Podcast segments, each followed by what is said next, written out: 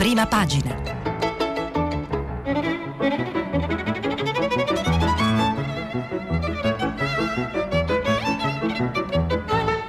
Questa settimana i giornali sono letti e commentati da Luigi Contu, direttore dell'agenzia ANSA. Per intervenire telefonate al numero verde 800 050 333. Sms e WhatsApp anche vocali al numero 335 56 34 296.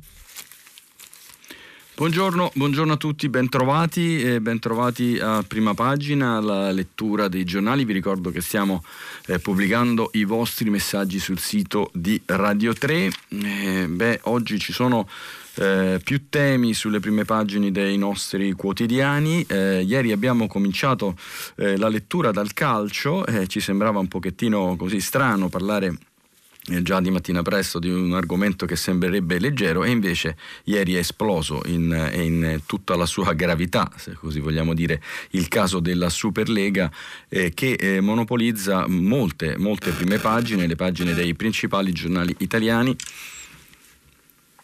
Eh, l'altro tema invece è eh, il video che ha pubblicato ieri eh, Beppe Grillo sulla tristissima vicenda eh, dello stupro di cui è accusato eh, il figlio, un video che ha fatto discutere, che è arrivato nelle redazioni e, e ha scompaginato un po' eh, la nostra giornata e poi ancora aperture dedicate eh, invece all'emergenza sanitaria, al Covid, alla ripresa e al recovery eh, come un pochino negli altri giorni. Mm, vediamo un pochettino i titoli tanto per eh, renderci conto di come è impostato il lavoro dei giornali e come viene presentata la giornata di ieri. Corriere della Sera, eh, Corriere della Sera eh, titola Superlega l'Italia fa muro.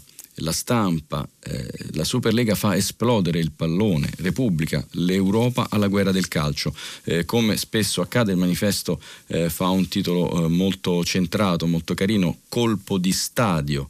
Eh, il mattino i ribelli espulsi dal campionato, il mattino già dà una lettura di quelle che potrebbero essere le conseguenze. E così via anche il domani, il foglio titolano la loro prima pagina sul caso Superlega, lo abbiamo fatto anche noi ieri dell'anno e ancora adesso il nostro sito è aperto su questa vicenda. Poi invece ci sono appunto i giornali, diciamo i giornali più politici eh, che eh, si dedicano eh, e aprono sulla vicenda Grillo con titoli eh, scatolati molto forti. Eh, il giornale Sfogo shock il suicidio di Grillo, eh, il riformista lo stupro, ragazzate l'urlo di Grillo e dei 5 Stelle contro la vittima. La verità, Grillo stupra la giustizia e un po' anche le donne, il tempo da grillo fango su una ragazzina. Insomma, una posi- prese di posizione molto molto forti, ma vedete che sui giornali si discute molto, ci sono molti commenti, cercheremo eh, di leggerne alcuni. Il messaggero e, e, e Avvenire invece eh, restano eh, sul tema del Covid e in particolare sulla difficoltà delle riaperture. Il messaggero apre appunto eh, con un titolo eh, dedicato alla scuola, riapre chi può farlo, un titolo che lascia molto pensare e Avvenire sottolinea le aperture difficili. Queste sono sostanzialmente eh, le, le, prime pagine, vi segnalo quelle invece che non rientrano in questi temi di cui abbiamo parlato fino adesso, il fatto quotidiano eh, pubblica una inchiesta eh, sui 49 milioni della Lega, Salvini con il trucco, la Lega rifonde i debiti col 2 per 1000, i 49 milioni pagati con soldi pubblici, mentre invece è libero eh, eh, difende Salvini complice della persecuzione perché la stampa censura Salvini. TG e prime pagine hanno cancellato il processo a Matteo, un delitto senza precedenti, segno che i giudici possono continuare a sbagliare. Il dubbio invece eh, parla come spesso accade di giustizia e parla in particolare eh, della eh, ministra Cartabia, rieducare tutti i detenuti sull'ergastolo, legge necessaria, sapete la sentenza che ha invitato il Parlamento a ritornare tornare eh, sull'ostacolo eh, ostativo. Infine i giornali economici, il 24 ore, eh, si, che fa anche lui una grande foto sulla Superlega, ma l'apertura è dedicata, come è normale che sia, all'economia, partite IVA, aiuto per 2 su 3, il sostegno medio da 3.000 euro e così Italia Oggi invece si dedica al bonus del 110%. Benissimo, queste sono un po' eh, le eh, prime pagine e invece adesso entriamo un po' dentro i giornali eh, e cerchiamo di capire che cosa è successo. Eh, la notizia credo che la conosciate tutti, ci sono alcune grandi società europee che hanno deciso eh, uno scisma, hanno deciso di andare via e di farsi un loro torneo, un torneo di grandissime squadre che avrà naturalmente tanti soldi, eh, sarà finanziato da Morgan Stanley e questo ha provocato un terremoto nel mondo del calcio, eh, ma non soltanto, non soltanto tra i tifosi, leggeremo poi le reazioni, ne abbiamo già parlato eh, ieri abbondantemente, ma anche nella politica. La politica si è dovuta, eh, come dire, interessare eh, eh, del, del, pallone, vogliamo dirlo così, ed è intervenuta appunto per cercare di fermare, perché il mondo politico è sostanzialmente unanimemente a livello anche internazionale contro questo tentativo grandi, delle grandi del calcio. Eh, ve lo prendo, mh, ve lo prendo questo, questo punto politico dal manifesto eh, che titola Lo stop dei leader da Johnson a Draghi. I leader politici europei, scrive Andrea Carugati, e la Commissione dell'Unione Europea dicono no alla Superlega dei club più ricchi del calcio. Sotterrate le divisioni sulla Brexit, britannici e continentali marciano uniti. In testa ci sono il primo ministro britannico Boris Johnson il presidente francese Emmanuel Macron e Mario Draghi e anche il governo spagnolo da, spagnolo, scusate, dannosa per il calcio, twitta Johnson che sfida i club inglesi più titolati e spiega che il suo governo è pronto a collaborare con le autorità del calcio per impedire al progetto dei 12 di andare in porto nella versione proposta. Una minaccia ai principi di solidarietà e di meritocrazia nello sport, gli fa eco Macron. L'Eliseo preme per una direttiva europea per modificare il diritto europeo e provare a sostenere l'UEFA nei provvedimenti che potrebbe adottare contro i club coinvolti. Dobbiamo tutelare un modello di sport europeo basato sulla diversità e l'inclusione, attacca sempre via Twitter il vicepresidente della Commissione Margaritis Schinas, non riservarlo a pochi club ricchi e potenti. Il Premier Mario Draghi è della stessa idea. Il governo segue con attenzione il dibattito intorno al progetto della Superlega Calcio e sostiene con determinazione le posizioni delle autorità calcistiche italiane ed europee per preservare le competizioni nazionali, i valori meritocratici e la funzione sociale dello sport. La sottosegretaria allo sport Valentina Vezzali si dice molto preoccupata per le conseguenze che uno scontro istituzionale potrebbe portare alla filiera dello sport e ricorda, lo sport coinvolge miliardi di persone perché rappresenta i sogni di ogni bambino, non certo per la pur importante industria economica che lo anima. Mi auguro quindi che si abbandonino interessi personali di parte. Sono contrario a un calcio appannaggio di pochi, ricchi, lo, di pochi ricchi. Lo sport deve essere per tutti, tuona il presidente dell'Europarlamento Sassoli. Ironico, il commissario all'economia Paolo Gentiloni. La Superlega mi ricorda tanto la New Coca-Cola. Il portavoce capo della Commissione UE, Eric Mamer, non ha voglia di sorridere. Se dovessimo mai arrivare a una valutazione della creazione della Superlega, dovremmo guardare ai principi del diritto della concorrenza, quindi come vedete anche temi giuridici. Una santa alleanza alleanza che potrebbe davvero mettere i bastoni tra le ruote al progetto di americanizzazione del calcio europeo. Anche in Italia l'ostilità alla Superlega avvicina partiti e leader avversari. Un'idea sbagliata e decisamente intempestiva attacca Enrico Letta. In Europa il modello NBA non può funzionare. Nel calcio e nello sport la forza sta nella diffusione, non nella concentrazione e nelle belle storie tipo Atalanta, Ajax, Leicester. Tutte le istanze europee devono intervenire, compreso il governo italiano. Questa vicenda può improverire il nostro paese, chiude il leader del PD. Sono contrario, taglia corto il leader della Lega Matteo Salvini. È evidente che serva un cambiamento, ma non in questi modi e in questi termini. Stanno togliendo passione e gioia nei tifosi e il calcio sono i tifosi e la gente allo stadio, non le pay tv. Quindi Letta e Salvini, che tra l'altro sono tutti e due tifosi del Milan, insieme. Dalla Lega il deputato Daniele Bellotti annuncia la presentazione di una mozione bipartisan in Commissione Cultura alla Camera per bloccare la nascita della Superlega. Contraria anche Giorgia Meloni. Si vuole scavalcare la rappresentanza rappresentanza dal basso e imporre dall'alto l'istituzione di un'oligarchia. Non mi pare ci sia capacità da parte della politica di farsi sentire e creare alternative valide.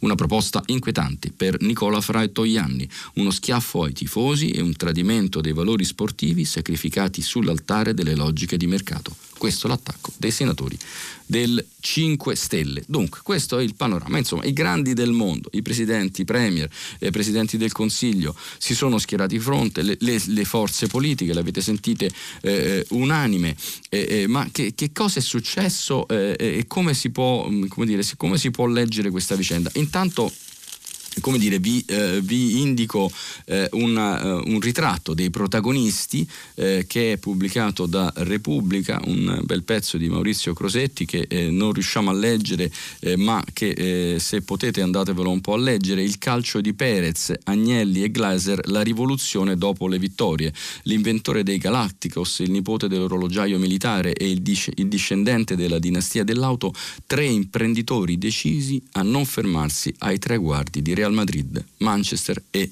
Juventus. Maurizio Crosetti, Repubblica a pagina 4. Eh, mm, eh, però voglio, eh, voglio eh, leggervi eh, il racconto che fa di quello che sta accadendo al mondo del, del calcio. Un, un, commento, un bellissimo eh, commento eh, di Gabriele eh, Romagnoli, che è una grande penna e scrive un bel pezzo a pagina 5 che secondo me ben ci fa eh, ci fa il quadro della situazione. Proviamo a leggerlo insieme. Decaduta per abuso l'idea che il calcio sia metafora della vita, tocca adesso dire che non la precede e non la rispecchia, semplicemente la insegue.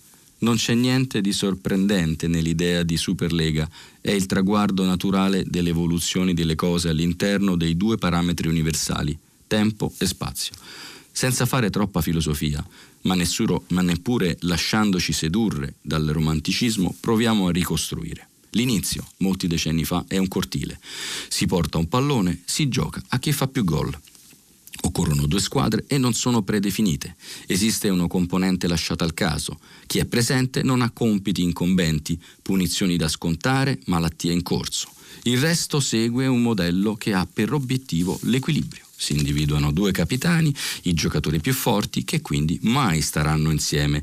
Questi fanno le parti. Il criterio di scelta, uno a me, poi due a te, poi di nuovo due a me, ha lo stesso scopo, creare formazioni che si equivalgano e diano vita a una partita dall'esito non scontato. Poi certo può capitare Cassano da ragazzino che dribbla tutti e manda in porta l'ultimo della fila, ma anche quella possibilità è figlia del fato, è l'eccezione e richiede poi correttivi, perché in cortile se non c'è bilanciamento, non c'è partita e chi ha portato il pallone se lo riprende e torna a casa.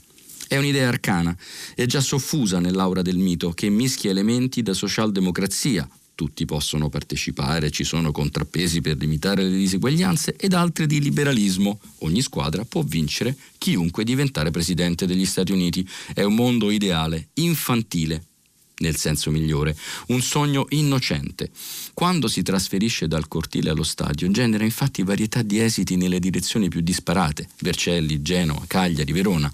I primi casi di dittatura sono generazionali, il grande Torino, la Juventus di Trapattoni. Poi arrivano altre forme di assolutismo, una fuori dal tempo, il Napoli di Maradona che lega i risultati alla presenza del divino incarnato, l'altra in sintonia, il Milan di Berlusconi, che produce trionfi cambiando uomini da Sacchi a Capello, da Gullit a Cacà, ma lasciando invariata la potenza economica. Che questo sia il modello è evidente. Vince le elezioni chi ha più soldi per procurarsi consensi, fa ricavi chi crea situazioni dissimulate o pigramente accettate di monopolio. In cortile si prevaleva con il piccolo Totti, allo stadio con il grande Pelé, in tv con il patrimonio degli sceicchi, dei fondi, della potenza economica di turno. Fu Sandro Mazzola a osservare che troppo spesso chi parla di calcio fa confronti con un pianeta estinto, con qualcosa che le generazioni a seguire non hanno mai conosciuto. Per un adolescente non è mai esistito altro che lo spezzatino, la Champions, la rosa di 26. Per un bambino è normale che a vincere siano sempre la Juventus, il PSG, il Bayern. È stato creato un universo economicamente disfunzionale dove si pretende di adeguare la domanda all'offerta anziché viceversa. Invece di limitare il numero di giocatori tesserabili e quindi il, il monte ingaggi, si accresce quello degli utilizzabili. Pochissimi ricordano l'assenza delle sostituzioni, qualcuno ne rammenta una, i più 3 e ora, per effetto della pandemia, ci avviamo a stabilizzare le 5 che rendono la scelta della formazione iniziale un reversibile errore veniale per qualsiasi allenatore. La possibilità di un risultato sorprendente si marginalizza in modo crescente e occorre una tempesta cosmica di decisioni sbagliate per far sì che la Juventus perda dopo vent'anni con l'Atalanta e per la prima volta con il Benevento.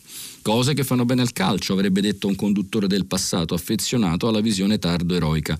Cose che fanno malissimo, pensano gli attuali investitori supremi. Il loro modello social calcistico è quello brevemente messo in discussione da una torma di ragazzini in un giardinetto di New York una decina di anni fa. Il movimento si, si chiamava Occupy Wall Street e propugnava la rivolta del 99% contro l'1% che all'epoca deteneva il, 90, il 25% della ricchezza.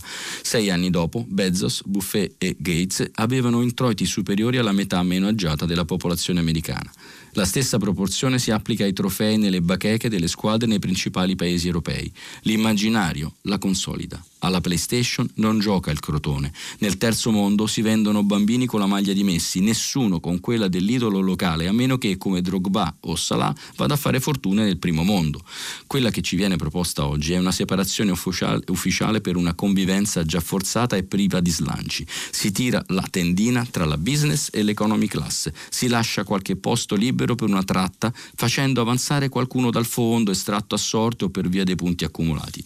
Per stupirsi, bisogna non avere mai alzato gli occhi da terra, non essersi accorti di quel che letteralmente passa sopra le nostre teste. In fondo, anche le petizioni contrarie le lanciano i VIP e il consenso popolare non basta da anni a designare un premier. In realtà era già tutto successo, ora si tratta di farne un videogioco. Bellissimo questo pezzo di eh, Gabriele Romagnoli che dipinge in maniera un po' romantica. Ieri abbiamo parlato del romanticismo, del romanticismo di come eh, si possa vedere il mondo del calcio e che purtroppo eh, è una prospettiva, ahimè, al tramonto. Vi leggo anche il caffè eh, di Massimo eh, Gramellini, come sempre graffiante e intelligente, si intitola Guardoni Globali. Ai pifferai della Superlega, della Superlega andrebbe ricordato che il calcio non è uno spettacolo, altrimenti chi ha pagato il biglietto si augurerebbe di farlo durare il più a lungo possibile. Invece, quando la tua squadra passa in vantaggio, vorresti solo che l'arbitro fischiasse immediatamente la fine. Il calcio non è neanche un servizio a domicilio come Amazon o Glovo per me resta la mano di mio padre che mi scorta dentro lo stadio a sette anni per una prova di iniziazione da cui si usciva marchiati per sempre. La clausura pandemica ha accelerato il passaggio da attori di un rito a spettatori passivi che si cibano di serie televisive e di highlights, usa e getta da consumare in casa sua o al telefono come chi ascolta un assaggio di E Lucia alle stelle e pensa di conoscere tutta la Tosca. Loro, i pifferai, dicono che l'essere umano si sta trasformando in questa roba qui. Dicono che è il progresso e che nessuno può farci niente, tranne lucrarci sopra se può, riducendo tutto lo scibile del consumismo a pochi marchi globali e lasciando morire tutti gli altri, le aziende familiari, i cinema, i teatri, i negozi al dettaglio, le trattorie, le librerie, le migliaia di Atalanta di cui è fatto il tessuto sociale, economico e culturale della nostra Europa. Forse questo epilogo è inevitabile, come il destino di Ettore davanti ad Achille, ma non è un buon motivo per non indossare l'armatura e vendere la cara la pelle. Forza Ettore e forza Atalanta. Questo il commento come sempre eh, eh, sagace di Massimo Gramellini. Eh, è difficile trovare delle voci a favore della eh, Superlega, eh, il foglio eh, con un pezzo di, del direttore Claudio Cerasa prende una posizione più positiva nei confronti di questa svolta, nella prima pagina infatti il suo pezzo intitolato La Netflix del calcio non deve fare paura, il calcio non è un bene comune perché si può osservare con ottimismo, con ottimismo la nascita eh, della, Lega, eh, della, Superlega. Leggiamo qualche, qualche riga. Eh, scrive Claudio Cerasa, a volte le cose sono molto più semplici, molto più lineari e molto meno retoriche di come possono apparire. E in questo caso particolare la storia della Superlega che permette di eh, rivoluzionare il mondo del calcio creando un consorzio di 20 partecipanti composto da 15 squadre fisse e da 5 selezionate ogni anno in base ai risultati conseguiti nella stagione precedente, merita di essere presa di petto, provando a rispondere in modo secco a una domanda semplice. Ci sono valide ragioni per poter dire che la Superlega è un attentato ai valori dello sport, è un colpo micidiale all'etica del pallone ed è un atto di guerra inaccettabile mosso da chi ha molto di più contro chi ha molto di meno? Nel rispondere a questa domanda, la politica italiana ha trovato unità persino più ampia rispetto a quella registrata in Parlamento al governo Draghi. E qui Cerasa ricorda eh, Salvini, Letta, i 5 Stelle, Meloni che abbiamo già letto, Macron, Orban e quanti altri. L'idea del calcio come bene comune, scrive, come bene intangibile che deve appartenere prima ancora che ai club, ai tifosi, al popolo, al paese, alla città, è un'idea romantica e genuina che tende però a portare fuori strada dalla domanda iniziale. Ci sono valide ragioni per poter dire che la Superlega è una boiata pazzesca? La risposta è no. Non ci sono valide e solide ragioni per poterlo dire, se non quelle umane e comprensibili derivate dal romanticismo del pallone dai bei tempi che furono e per provare ad argomentare questa risposta bisogna provare a rispondere con un'altra domanda che grosso modo potrebbe essere questa. Ma un calcio che trova un modo per diventare un po' più ricco, mettendo un piede ulteriore in un mercato globale, accentando la sfida della globalizzazione, trovando un modo per generare nuovi ricavi e tentando una nuova strada per far quadrare i bilanci, può davvero essere un problema per i club meno ricchi? Ecco, secondo Cerasa questo è uno dei motivi per cui la Superlega ha una sua motivazione. Eh, mm, come, eh, come, vi ho detto, uno dei motivi principali, anzi eh, io penso che sia il motivo eh, principale di questa operazione, è proprio il, eh, il, denaro, come dire, il debito che hanno accumulato eh, i grandi club e di questo ci parla il messaggero che fa una bella pagina ricca di dati pagina 4, eh, con un focus eh, firmato da Roberta Amoruso che eh, dice appunto debiti per 6,5 miliardi alle 12 sorelle serve un paracadute. L'anno scorso per la pandemia bruciati 800 milioni per lo più per mancati diritti TV. Dall'accordo deriverebbero fatturati certi e garantiti e le borse fanno festa. Bene, questo è come dire un po' il retroscena da, da segnalare, da ricordare a tutti eh, che eh, ieri eh, c'è stata una rivolta eh, dei tifosi delle stesse squadre che vogliono eh, che vogliono aderire eh, a, questa, a, questo modello, eh, i tifosi del Liverpool, del Tottenham, eh, soprattutto in Inghilterra dove appunto il Premier Johnson ha preso una posizione molto netta, eh, ci sono state eh, prese di posizione fortissime dagli stessi tifosi, ma coloro che puntano a questo progetto credo che abbiano più a cuore i tifosi dei mercati asiatici eh, che eh, a milioni e milioni eh, si godranno queste partite magari ricche, eh, ricche di eh, tecnica ma poco ricche di pathos. Bene, chiudiamo così questa lunga parentesi, eh, questa lunga apertura mh, mm, dedicata al calcio, ma il calcio è paradigmatico, ci serve anche a riflettere su quello che sta accadendo nel mondo e vediamo alla seconda grande vicenda che ieri è arrivata nelle redazioni è questo video eh, di Beppe Grillo eh, che ha fatto un, video, credo che l'abbiate visto, si può vedere un po' su tutti i siti, naturalmente anche su quello del, della nostra agenzia dell'ANSA, eh, ehm, in cui lui prende posizione e difende il figlio che come sappiamo è accusato di eh, uno stupro. Vediamo un attimo, leggiamo un pochettino che cosa è accaduto, eh, utilizziamo per questo il messaggero, il messaggero a pagina 11 il video contro i PM, così Grillo assolve il figlio. Dopo otto giorni non è stupro. Giustizialista non più, garantista sì, e come? Perché mio figlio è innocente, grida Beppe Grillo in un video da padre disperato in cui cerca di difendere il figlio Ciro, che può essere rinviato a giudizio tra pochi giorni per un caso di stupro. Quello ai danni di una ragazza milanese di origini svedesi, una studentessa che quasi due anni fa, nella notte tra il 15 e il 16 luglio del 2019, sarebbe stata violentata da Grillo Junior e dai, da tre suoi amici, durante una nottata in Costa Smeralda nella villa di Grillo. Presunto stupro, ecco l'accusa. E Grillo, versione padre disperato, urla nel video rivolto ai magistrati e facendo intendere un complotto mediatico giudiziario a fini politici. Se mio figlio è uno stupratore, perché non l'avete arrestato subito? Non si dà pace, Grillo genitore. Lui che nelle cose di giustizia è abituato ad accusare pesantemente, stavolta difende Ciro. Ma soprattutto, perché quella ragazza non ha denunciato subito, ma otto giorni dopo?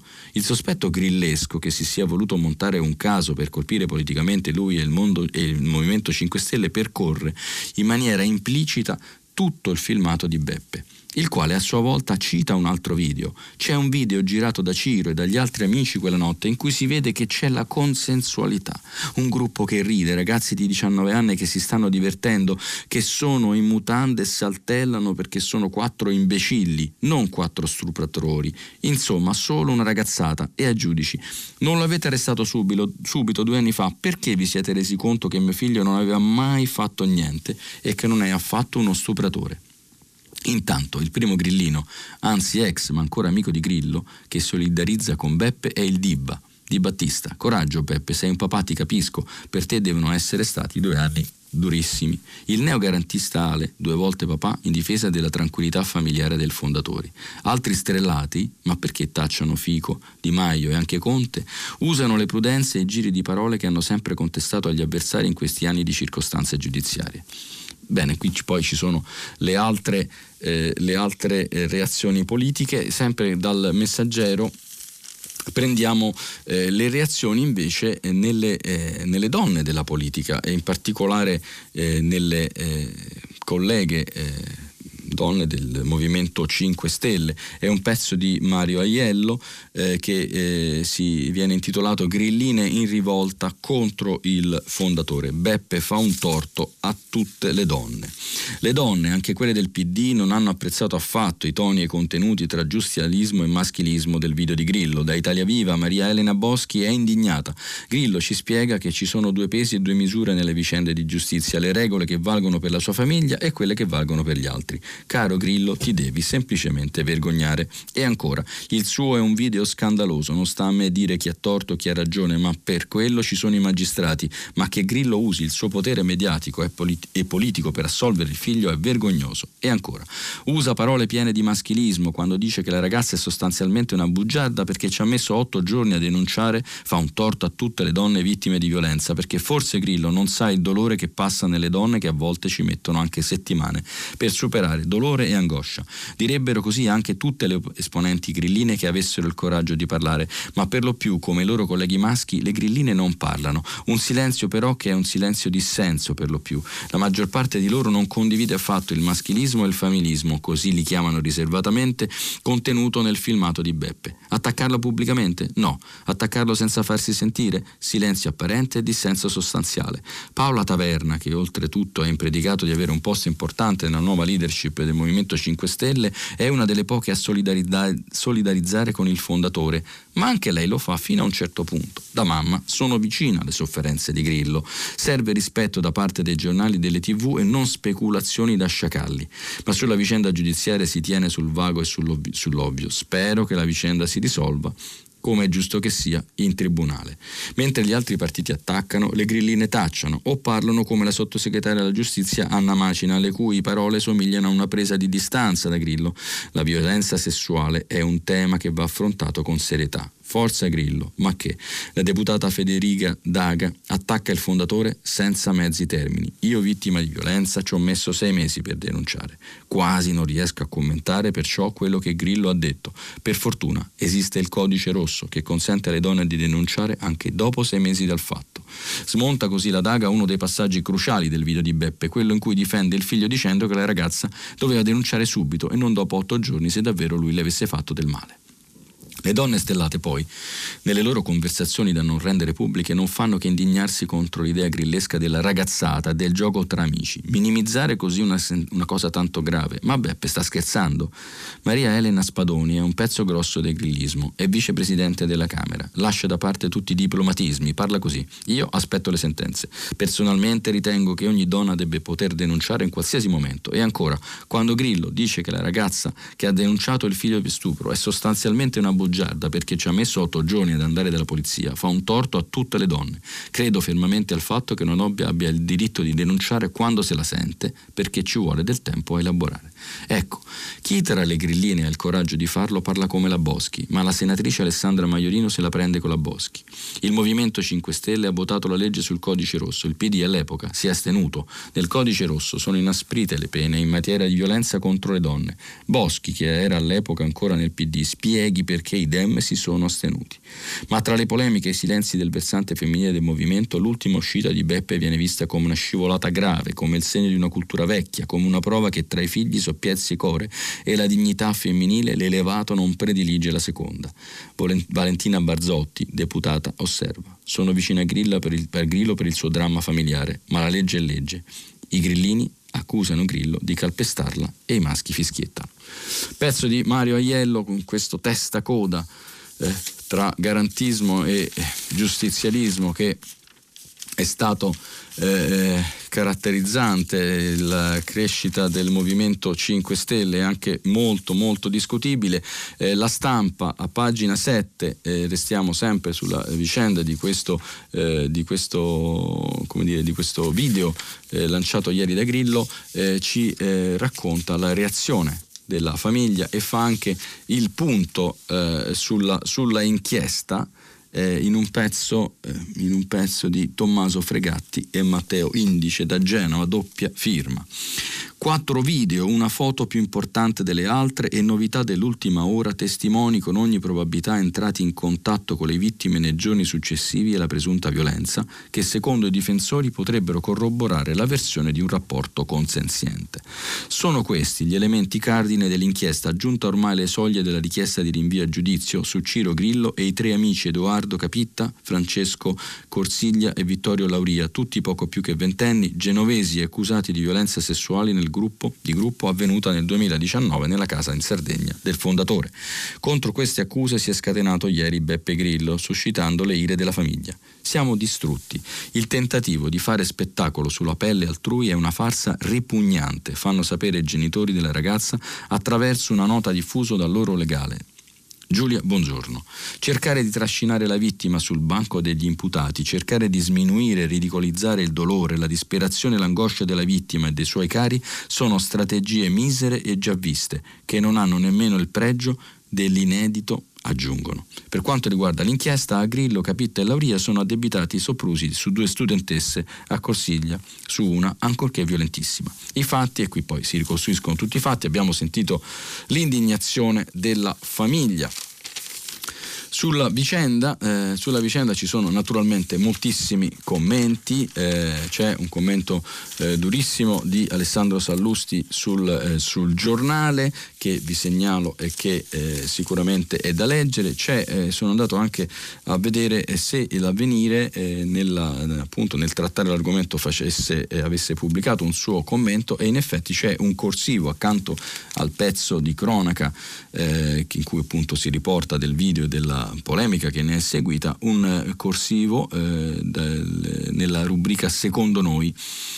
Il dolore di un padre per un figlio sospettato di un crimine odioso, come lo stupro, va compreso, ma la comprensione si ferma dove comincia il rispetto per la presunta vittima, descritta secondo i più triti stereotipi come una che sicuramente non dice la verità. Se poi l'urlatore in video è Beppe Grillo, entrano in gioco il suo innegabile ruolo politico, ha anche partecipato agli incontri con Draghi per la formazione del governo e la coerenza. Non si può essere giustizialisti con tutti, meglio ancora se avversari politici, e garantisti con il proprio figlio. In effetti, a pensarci bene, anche questo è giustizialismo, ma rovesciato. Anziché dare per scontata la colpevolezza, si dà per certa la non colpevolezza. Grillo c'era già cascato anni fa per difendere un celebre amico accusato di evasione fiscale. È il contrario del garantismo e assomiglio tanto a un mal costume italico descritto in una frase attribuita a Giovanni Giolitti. Per i nemici le leggi si applicano, per gli amici si interpretano figuriamoci per i figli. Questo il commento di avvenire. Bello, graffiante. Vi leggo anche il buongiorno, che è la rubrica, anche questa da leggere sempre, della stampa di Mattia Feltri. Vediamo che cosa scrive Mattia, ho guardato due volte il video in cui Beppe Grillo sferra pugni al tavolo per reclamare l'innocenza del figlio Ciro, accusato di stupro e da due anni sospeso nel terrore dell'arresto e del processo. La prima volta ho intuito la disperazione di un padre offuscato, ma alla seconda la disperazione mi è sembrata farsi di lato per lasciare il primo piano a tutto lo sbagliato del mondo. Non c'era niente di perdonabile in quel video, non c'era nessuna desolazione, nessuna parola dolente per una ragazzina, stuprata o no lo stabilirà il giudice, ma nel migliore dei casi finita al collo della bottiglia e fra le mani di quattro sciagurati. Non c'era il bagliore di un pensiero, soltanto lo sbocco greve di un uomo che passa la vita cercando di consegnare forza, con urla e vaffanculo, ai suoi dozzinali pregiudizi. Non c'era lo stupore davanti all'inganno e all'autoinganno di essersi iscritti fra i buoni contro i cattivi, per poi ritrovarsi di colpo dall'altra parte. Non c'era l'emersione di un minimo banale dubbio che quello che capita a suo figlio capita a cento altri ogni giorno e che la lentezza, l'incertezza, cioè l'arbitrio della giustizia, sono il disastro italiano non quelle scemenze della casta e dei colletti bianchi per i quali il suo mo- movimento ha ottenuto la fine della prescrizione e sarà la millesima ingiustizia con cui si apparecchierà soprattutto la tavola dei diseredati come da sempre è. Non c'era nulla di misericordioso, nulla di struggente, né di vero né di vivo. C'era lo, strepiti, lo strepito iracondo di un insolente preoccupato soltanto dai dintorni del suo ombelico, perché quella è la sua tempra di leader. Molto, molto, molto duro. Mattia Feltri eh, sulla stampa giudica così la eh, vicenda di Beppe Grillo E eh, giriamo, giriamo, pagina e eh, vediamo invece qual è eh, la situazione eh, del eh, coronavirus, eh, la situazione appunto della pandemia. Come sapete sono in arrivo nelle prossime ore le decisioni sulle tanto attese e da alcuni eh, come dire, temute eh, riaperture. Eh, vediamo un po' che cosa si dice dei giornali. Intanto il punto della eh, situazione. Il Corriere della Sera ci dice che ieri i nuovi casi sono stati 8.864 e ci sono stati ben 20.000 guariti in 24 ore, quindi eh, il tasso di positività è salito, ma è salito perché eh, nel weekend sono stati fatti pochi tamponi, ma in realtà appunto la curva, le varie curve di cui ormai purtroppo parliamo da più di un anno, anno eh, si stanno, stanno, rallentando, stanno diminuendo e quindi eh, eh, i dati diciamo, sono ancora, eh, sono ancora mm, positivi, restano positivi. Però ci sono alcune prese di posizione di cui vi voglio, eh, dare, eh, di dare, voglio dare conto. in particolare eh, vi vorrei leggere alcuni passi dell'intervista che la stampa eh, ha fatto ad Agostino Miozzo, eh, che come ricorderete eh, è stato uno dei protagonisti di tutta la prima fase del governo Conte, coordinatore del Comitato Tecnico Scientifico, poi è uscito quando è arrivato il governo Draghi e sono state appunto come dire, eh, messe in campo le novità di Figliuolo e, e di Curcio, insomma è stata un po' ribaltata eh, la squadra anti-Covid e, e, e poi Agostino Agostino Miozzo eh, è, eh, è, andato a fare il consulente del ministro dell'istruzione. Devo dire che Miozzo ha sempre avuto nel corso dell'anno una posizione molto determinata sulla scuola, ritenendo una grandissima eh, emergenza. Vediamo che cosa eh, dice proprio su questo tema. Eh, riaprire tutte le scuole è un potenziale rischio, è vero, ma lo è anche continuarle continuare a tenerle chiuse. Agostino Miozzo da un anno è in prima linea nella battaglia per riportare gli studenti in classe, prima come coordinatore del Comitato Tecnico Scientifico, ora come consulente del Ministro dell'Istruzione Patrizio Bianchi. Ha letto le critiche di autorevoli esperti, da Galli a Crisanti, e non si nasconde. È una questione difficile. Abbiamo sempre saputo che la scuola non è esente da rischi, soprattutto per quello che smuove all'esterno, lo spostamento di massa di studenti e personale scolastico fino a 10 milioni di persone ogni giorno. E sul fronte del trasporto pubblico, chiede eh, Niccolò Carratelli, grandi passi avanti non ne abbiamo fatti, no? Ne parliamo ad aprile del 2020, un anno è passato in vano, in molte realtà senza il necessario potenziamento del servizio.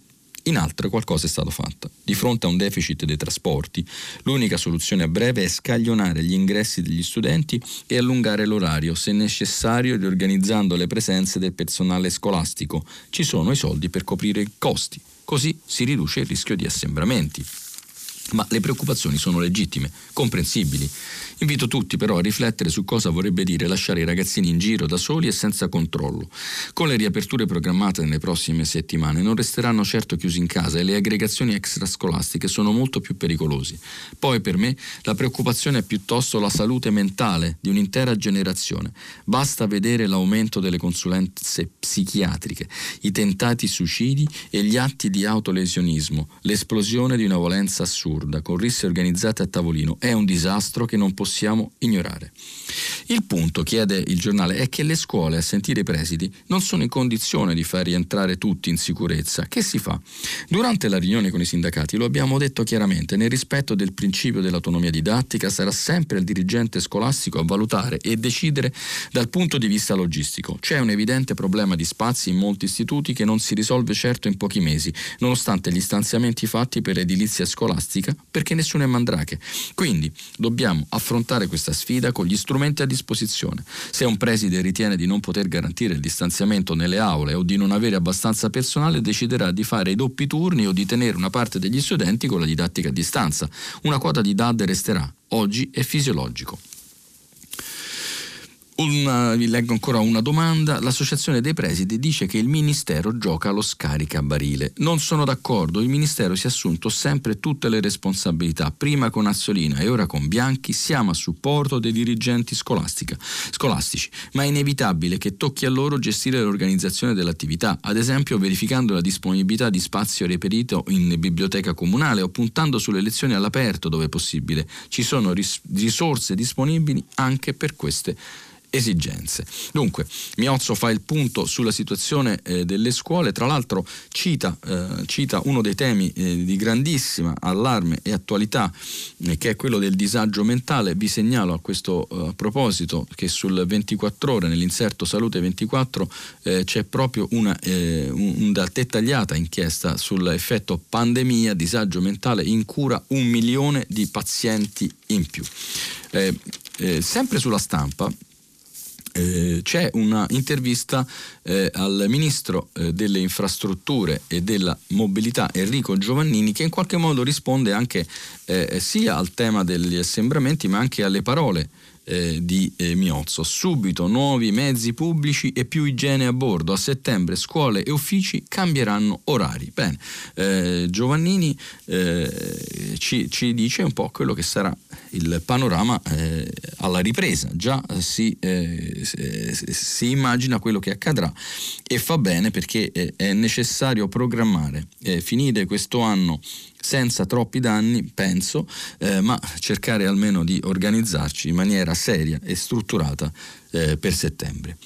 Un tavolo permanente con gli enti locali già avviato, un raccordo stretto e contatti continui col ministro dell'istruzione Bianchi, il responsabile della salute Speranza e la ministra degli affari regionali Gelmini, una serie di possibili nuovi accorgimenti, a partire dall'aumento delle igienizzazioni sui mezzi di trasporto e il massimo sforzo per gestire al meglio il ritorno a scuola in presenza degli studenti nelle scuole superiori, nelle regioni gialle e arancioni, che scatta lunedì, con l'ipotesi a settembre di ripensare alcune regole come quelle sull'uso dei mezzi di trasporto, bus e metropolitane, ma anche una migliore distribuzione degli orari in tutte le attività.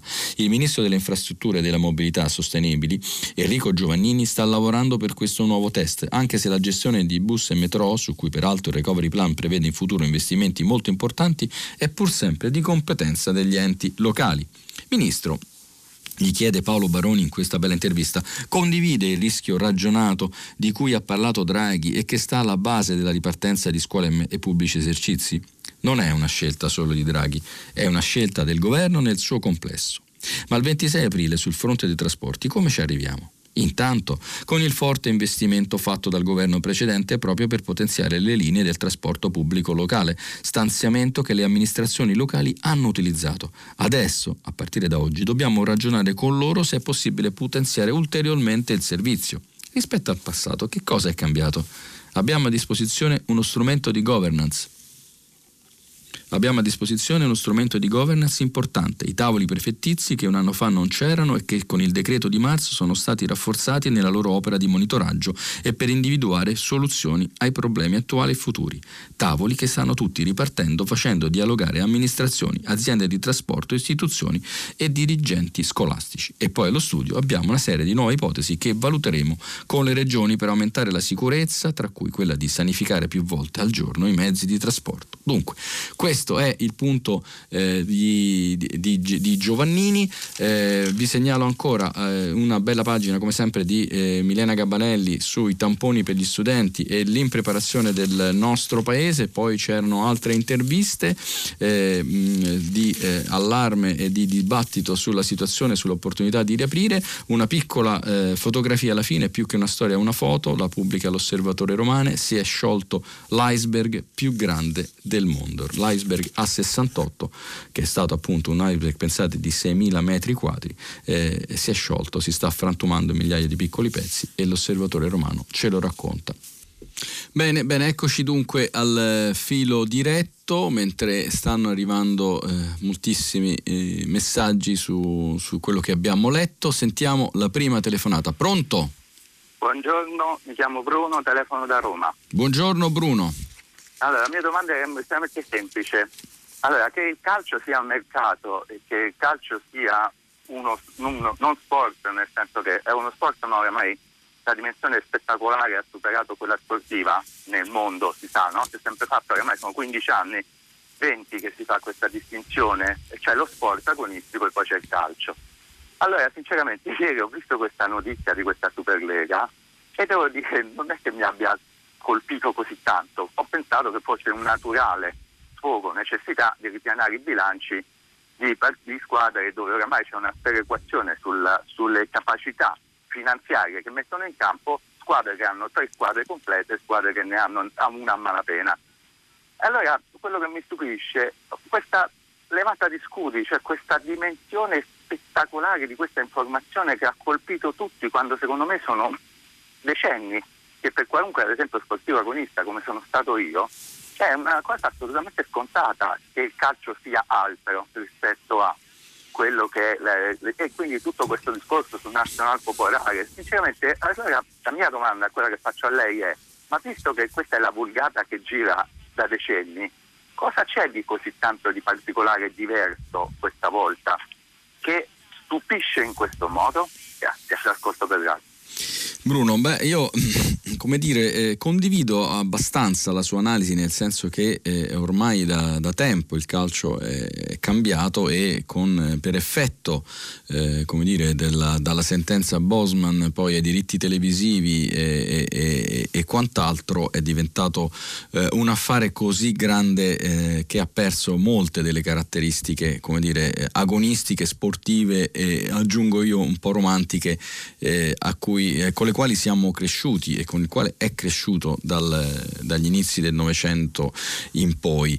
Eh, però eh, come dire, questa, eh, questa Superlega è proprio la summa eh, di, tutto, di, tutto, quello che eh, lei mi sta dicendo. Quindi eh, fino adesso eh, era stato modificato, si è modificato, eh, però come dire, i ragazzi, i bambini continuavano ad andare a vedere, eh, non so, la Fiorentina, la Sampdoria o la Roma sperando di poter un giorno battere la grande Juventus o, o l'Inter miliardaria.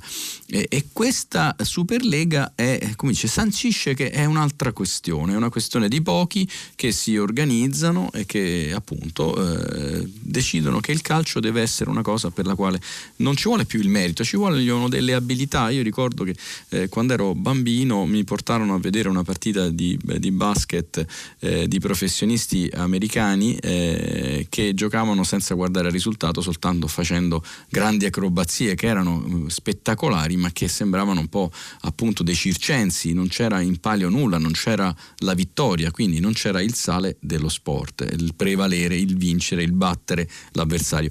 Quindi io un po' di sorpresa la, la capisco e capisco che i giornali se ne siano occupati e che l'opinione pubblica sia eh, così eh, allibita perché è vero, si poteva immaginare che sarebbe finita così, ma poi quando te lo mettono, te lo sbattono eh, davanti agli occhi, eh, beh, eh, insomma, eh, questo ha, ha delle conseguenze e chi ama il calcio si sente veramente tradito. Allora, sentiamo, c'è ancora eh, una telefonata. Pronto? Pronto? Sì, pronto. Pronto? Sì, è in linea, buongiorno. Come si chiama? Buongiorno, da dove chiama? Giovanni, Giovanni da Roma. Giovanni, benvenuto. E sempre riguardo a questa faccenda della Superlega. Sì. Non è altro questa cosa che la regressione al medioevo del calcio. Cioè si, c'è una, diciamo, una lega di nobili, di cavalieri, che si scontrano fra di loro sui loro cavalli, eccetera, eccetera, mentre il resto della fanteria va per conto suo. E i, i famosi posti a invito lasciati liberi non sono altro che come dire, la possibilità del, del non nobile, del commoner, di salire di rango, cioè il sergente nel Medioevo era il contadino o il mercante abbastanza ricco da potersi permettere un cavallo e un'armatura che costavano quanto una fattoria, con, la, con l'aspirazione di compiere qualche impresa sul campo tale da poter essere investito anche lui di nobiltà.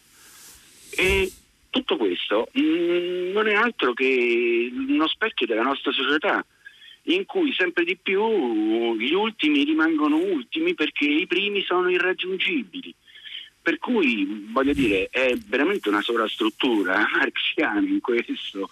Mm, non c'è da stupirsi, semmai c'è da arrabbiarsi, ma altro che prenderne atto così. E tutta la, la letteratura che si sentiva prima, Gramellini, eccetera, eccetera, non è altro che appunto così, letteratura, come la letteratura romantica sul Medioevo di Walter Scott, Ivanoe fuffa insomma. In tutto questo poi ci stanno i servi della gleba che non hanno nessuna possibilità di aspirazione, che stanno sugli spalti e fanno il tifo. Giovanni, grazie. Eh, io sono uno dei servi della Gleba perché ogni tanto mm, vado a fare il tifo per una squadra che non vince mai, che è la Roma, eh, però appunto, eh, soprattutto in questo periodo, devo dire, sì, anche eh, mi, mi, ritrovo in questa similitudine col Medioevo, effettivamente è una mossa del genere. Io non mi ritrovo sulla, mh, mm, sul fatto che poi eh, parlarne, scriverne eh, sia letteratura, nel senso che io credo che poi la funzione dei giornali sia quella di ridestare l'opinione pubblica eh, che probabilmente ha bisogno di essere eh, come dire, informata e anche ridestata se siamo arrivati a questo punto, eh, se eh, dire, eh, il mondo del calcio è arrivato così è anche perché non si è creato eh, un movimento di opposizione. Io ricordo che nel, nei primi anni dei diritti televisivi c'era una parte dei tifosi che appunto criticavano fortemente e venivano bollati come retrograti di curva, ultras che vivevano il calcio in maniera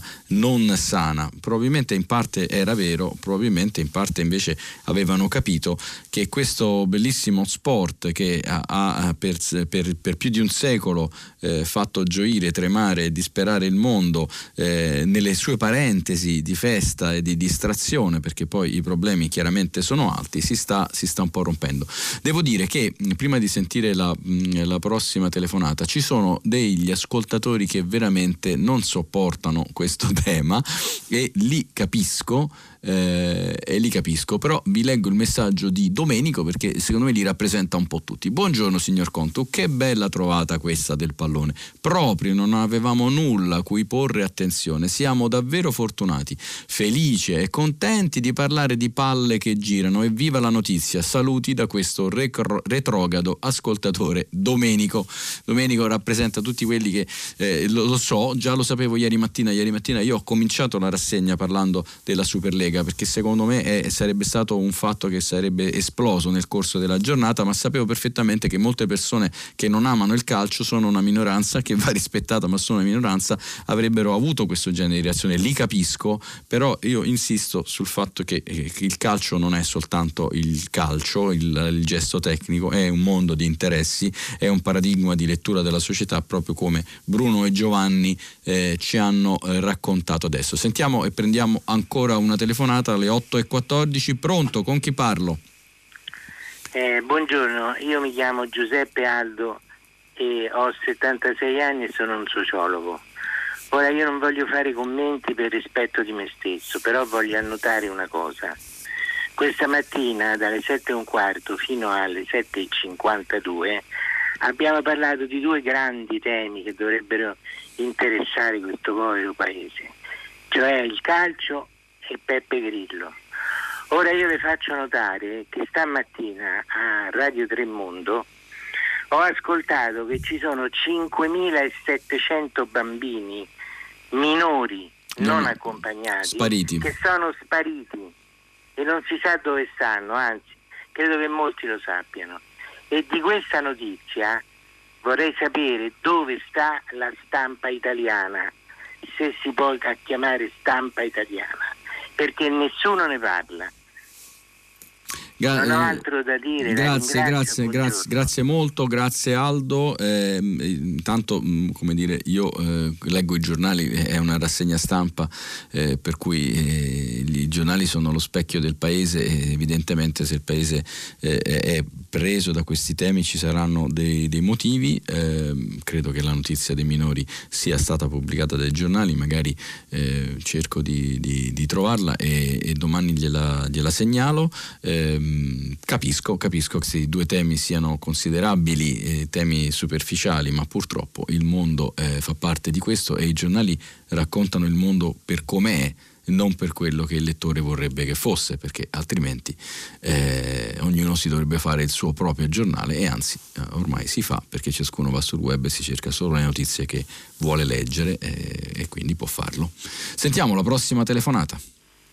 Buongiorno, sono Paolo dalla provincia di Bergamo. Buongiorno Paolo.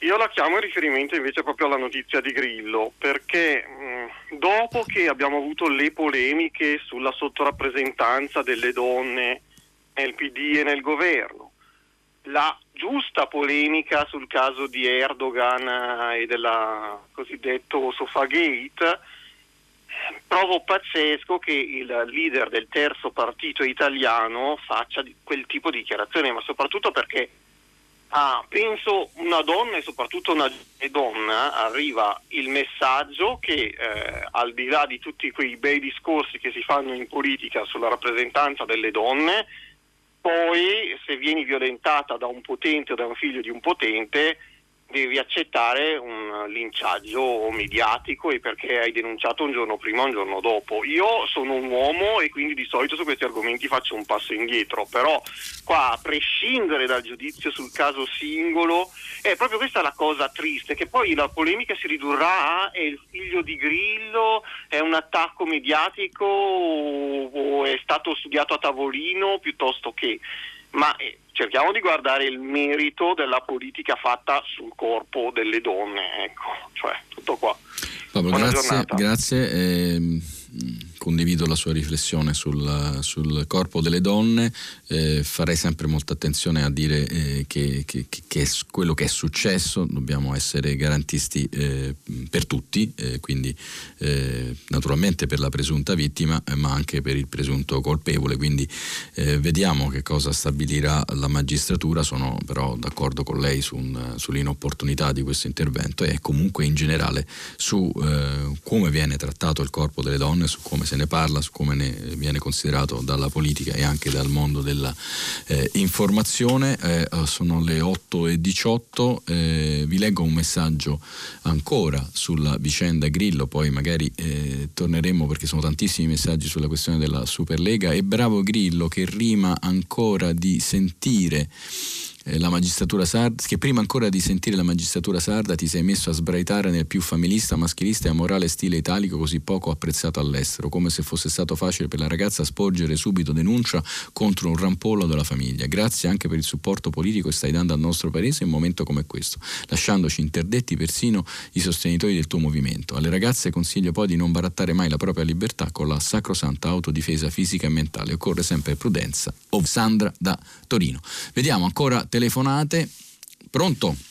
Sì, pronto? Sì, buongiorno, pronto, buongiorno. Sono Anna e telefono da Roma. Buongiorno Anna. allora, le vorrei chiedere eh, come mai non si parla del processo di Catanzaro, cioè è una non notizia. Ecco, quindi mi farebbe piacere sapere se... A quale processo si riferisce Anna? a quello che si- lo Stato sta facendo contro l'andrangheta, che è un, un processo importantissimo. E Sì, su questo sì, no, no, no, il silenzio ok, ok. stampa. Beh, diciamo che nei giorni precedenti qualche, qualche articolo è stato fatto. Naturalmente i processi poi sono lunghi, le inchieste sono lunghe, le indagini sono lunghe, quindi i giornali scrivono quando ci sono degli elementi nuovi. Credo che sia questo, non penso che ci sia eh, come la volontà di, eh, di oscurare eh, questa roba. Sono d'accordo con lei che è, un, eh, che è un processo molto importante e dal quale gli in- inquirenti si attendono eh, importanti, importanti passi avanti nella lotta alla criminalità in quella regione così, eh, così eh, martoriata. Allora, vediamo la prossima telefonata. Non ci sono al momento, quindi eh, io vi leggo allora alcuni messaggi, eh, sempre sulla vicenda del, del caso Grillo. Eh, ci scrive, vediamo che cosa ci scrive Ugo. Il caso Grillo affidiamolo alla magistratura come avrebbe preteso Grillo nel caso non si fosse trattato di suo figlio. Una considerazione sui comportamenti, sulle leggerezze, sull'allentamento dei valori mola- morali, sulla moda che molto spesso spaccia il provocante con l'elegante, le movide locali equivoci e potrei continuare. Su questo vale la pena di meditare.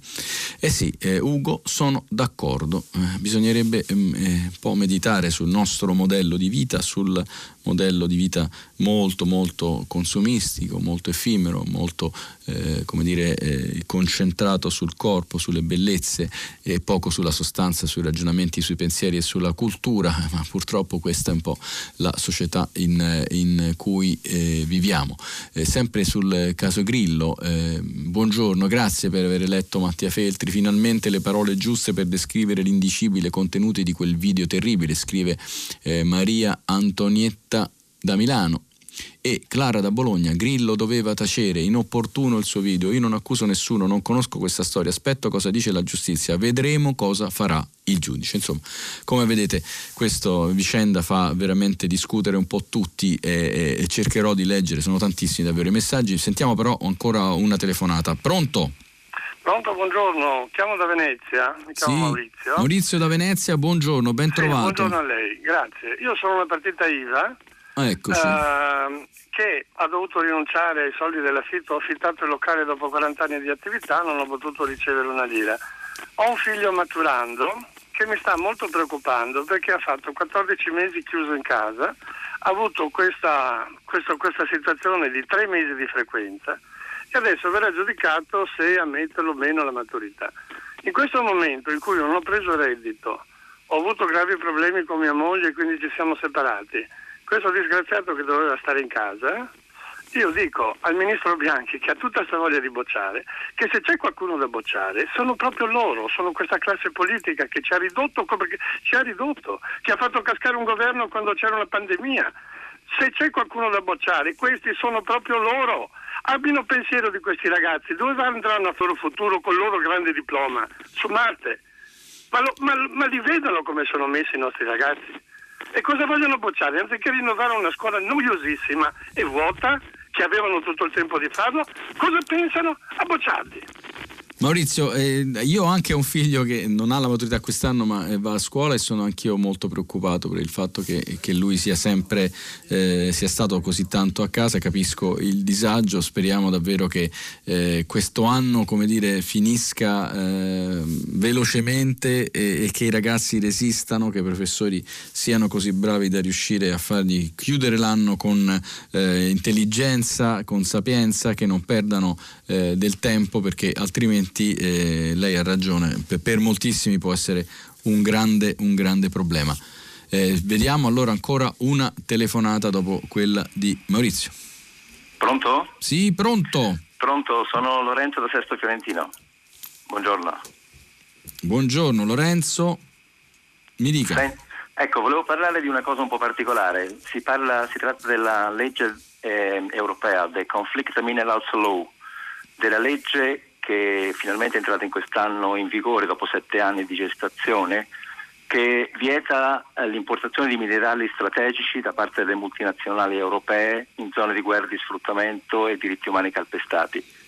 La legge riguarda tre tipi di minerali, stagno, tantalio, tungsteno e oro, e questi minerali sono strategici perché permettono l'uso di tecnologie per sì. cellulari, smartphone, computer, batterie e auto elettriche. Molto importante perché tra l'altro un'informazione tecnologica è che nel, entro il 2030 7 auto su eh 10 sì. saranno elettriche e in Europa si costruiranno 22 grandi, 22-25 grandi ehm, eh, industrie per fabbricare queste, queste, queste cose, queste batterie. Eh, questo, la legge dovrebbe avere l'obiettivo di eh, stroncare questo eh, traffico illegale da parte delle multinazionali europee, perché questo traffico eh, chiaramente autofinanzia i gruppi armati e, e permette a loro di acquistare armi e munizioni. Tra l'altro eh, la maggior parte di questi multinazionali sono europee, poi ci sono anche quelli americani e canadesi. Di queste zone particolari, una particolare è proprio, proprio quella del Kivu, dove è morto il nostro ambasciatore Attanasio, sì. eh, Vittorio Iacovacci e Mustafa Milambo. In quelle zone ci sono queste miniere illegali dove lavorano 40.000 bambini dai 6 ai 9 anni in una zona che ha fatto 5 milioni di morti e 2 milioni di rifugiati. Quindi la legge è molto importante, che ha come obiettivo di stroncare questo mercato e di responsabilizzare le multinazionali europee che sono coinvolte in questo traffico illecito. Però questa legge non funziona perché? Perché le, eh, prima di tutto esenta le multinazionali dal concetto di crimine, cioè l'assenza di ogni misura penale contro le multinazionali. La multinazionale si deve autocertificare, è assurdo. Quindi è completamente assente la responsabilità degli Stati e delle magistrature europee che, che non sono abilitate a punire le multinazionali. Il secondo aspetto è limitato il numero dei minerali da controllare, per esempio è, esent, è assente il cobalto, che è proprio quel minerale fondamentale per costruire le batterie e guarda caso, ad esempio nella zona del Kivu, eh, fornisce il 70% al mondo di cobalto.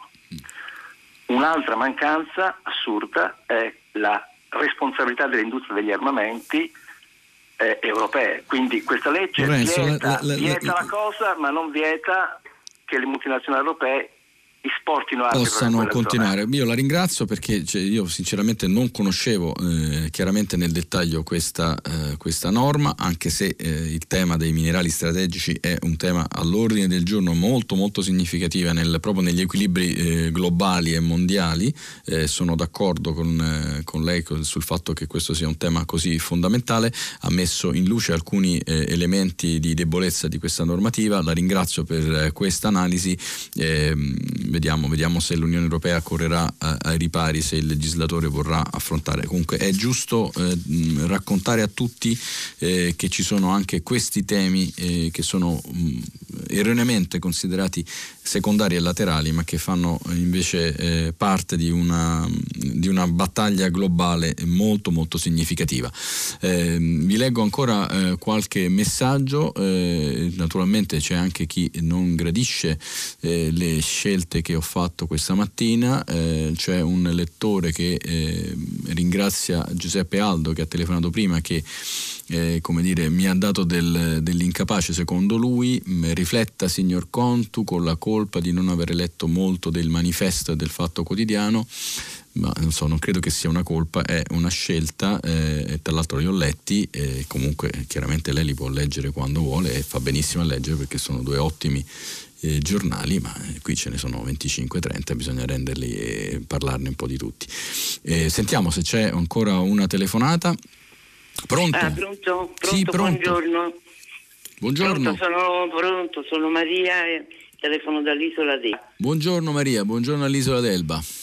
Eh, ascolti, eh, tutta la questione della Superlega mi ha fatto tornare in mente un ricordo di bambina. Il mio papà, poiché ero primogenita, mi portava a vedere le partite della Bagnolese. Era una squadretta poco più che amatoriale, formata da molti che lavoravano all'Ilva, dove lavorava anche il mio papà.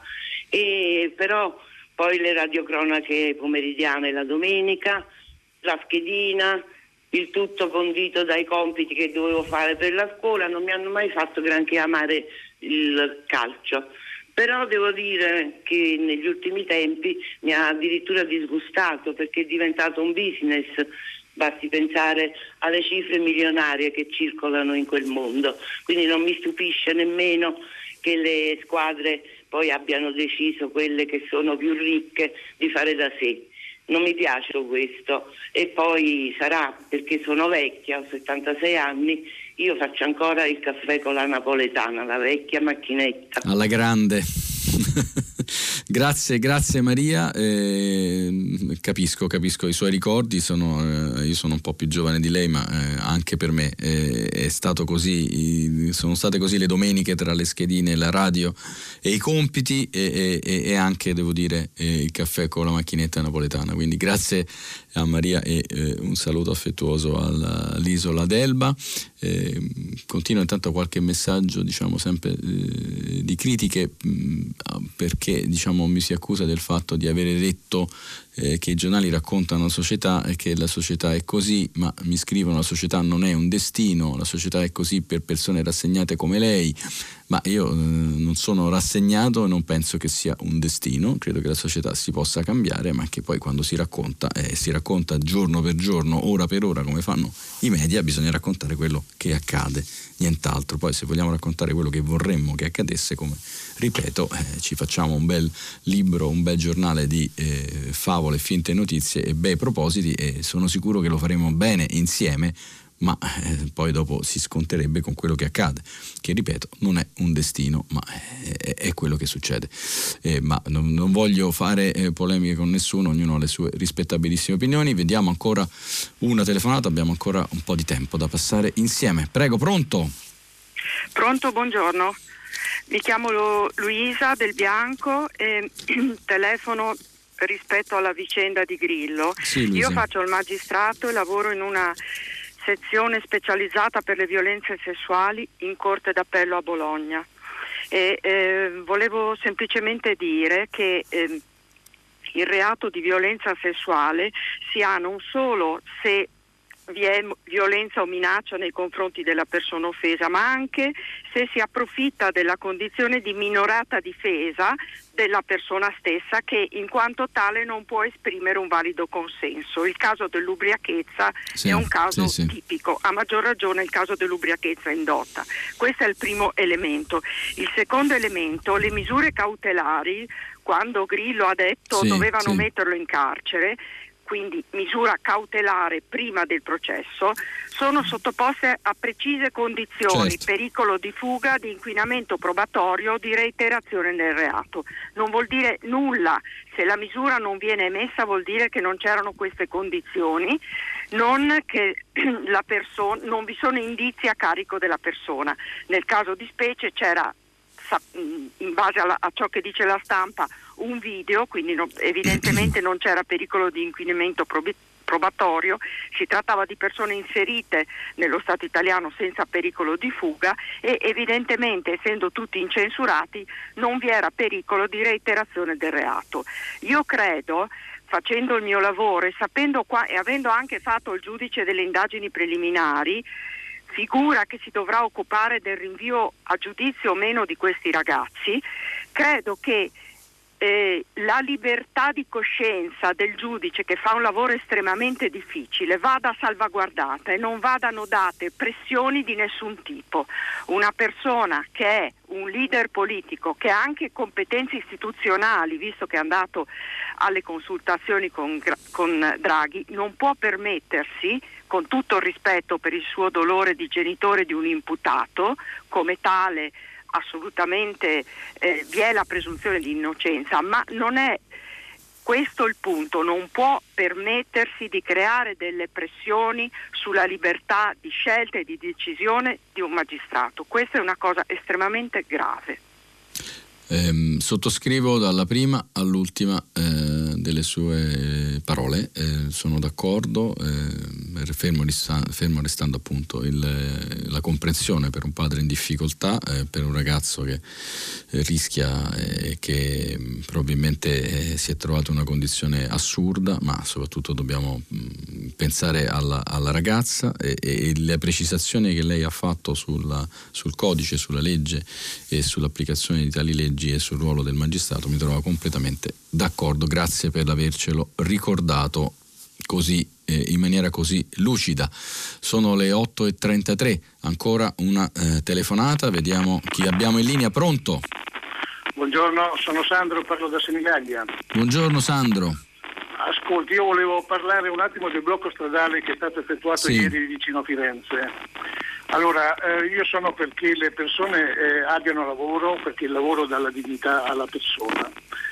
Eh, di tutte le buone ragioni che con questa azione loro hanno fatto, io trovo che una delle richieste sia, a mio modesto parere, un po' scandalosa, però la, la conclusione la lascio a lei, che è quella di al, al ristorante no- non pagare con, con le carte elettroniche.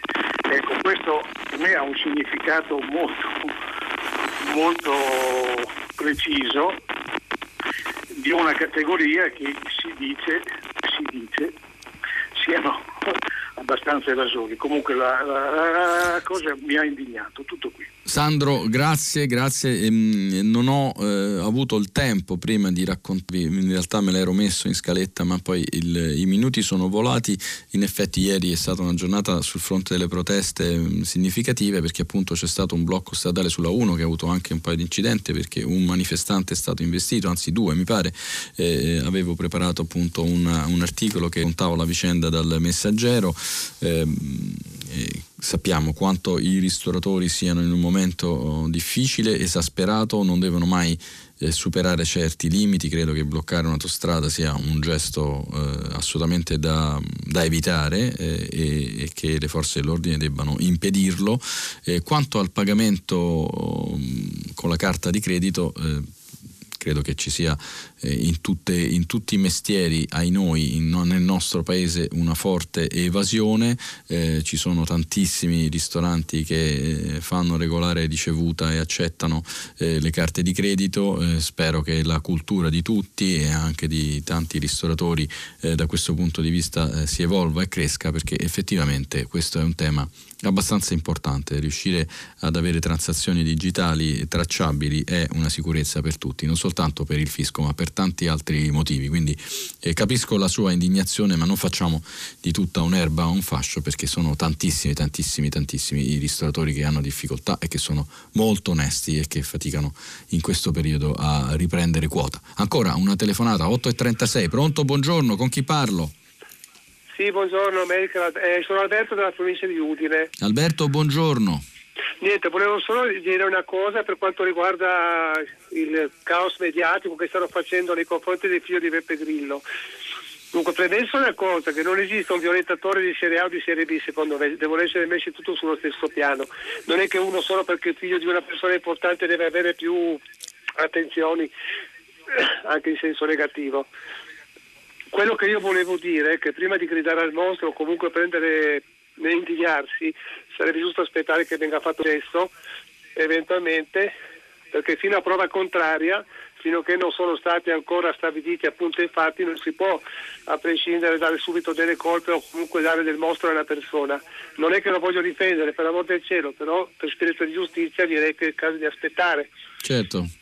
Alberto, sono, sono- sono d'accordissimo con lei, credo che eh, eh, diciamo, eh, in, questo- in questi due anni sono state, eh, raccontate le, eh, state raccontate le indagini, è stata data voce a- agli inquirenti, al- all'accusa, alla difesa, eh, devo dire, almeno a mia memoria, in maniera abbastanza sobria, come è giusto che sia, perché sono d'accordo con lei, bisogna attendere le sentenze. Oggi diciamo sì, questa, questa vicenda esplode sui giornali perché eh, c'è questo video che tanto fa discutere e che onestamente è davvero molto discutibile come eh, ci ha ricordato prima eh, il magistrato Luisa eh, Del Bianco.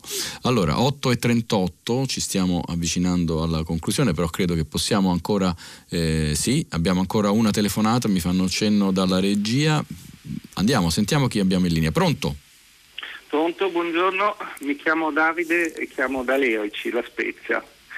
Eh, io vi chiamo perché ieri sera sono rimasto molto molto rattristato a vedere sulla 7 Lili Gruber che faceva il riassunto dei, degli eventi della giornata assieme a Sallusti e a Gad Lerner, che sono persone di grandissimo spessore, ma tutte di un'età piuttosto avanzata.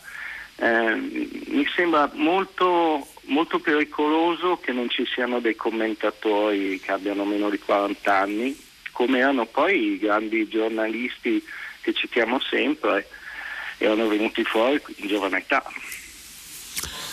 Beh, bene, eh, mi metto tra coloro che hanno superato la soglia, naturalmente perché io so, l'ho superata da molto, ne ho 58 e eh, quindi sì, capisco, eh, però è anche vero che eh, poi i, i, commentatori continuano a scrivere anche crescendo, non, non è che eh, dire, l'età eh, poi diventa uno sbarramento finale, perché come dire, come da Montanelli a Biaggi e a Scalfari ci sono grandi giornalisti che sono stati giovani, sono stati giovani commentatori, ma che poi anche invecchiando hanno molto molto da dire e quindi sentiamoci, eh, sentiamoci sempre come dire eh, liberi a, a, prescindere dall'età abbiamo ancora un'ultima telefonata eh, deve essere un po' rapida quindi appello alla velocità pronto? pronto con chi parlo?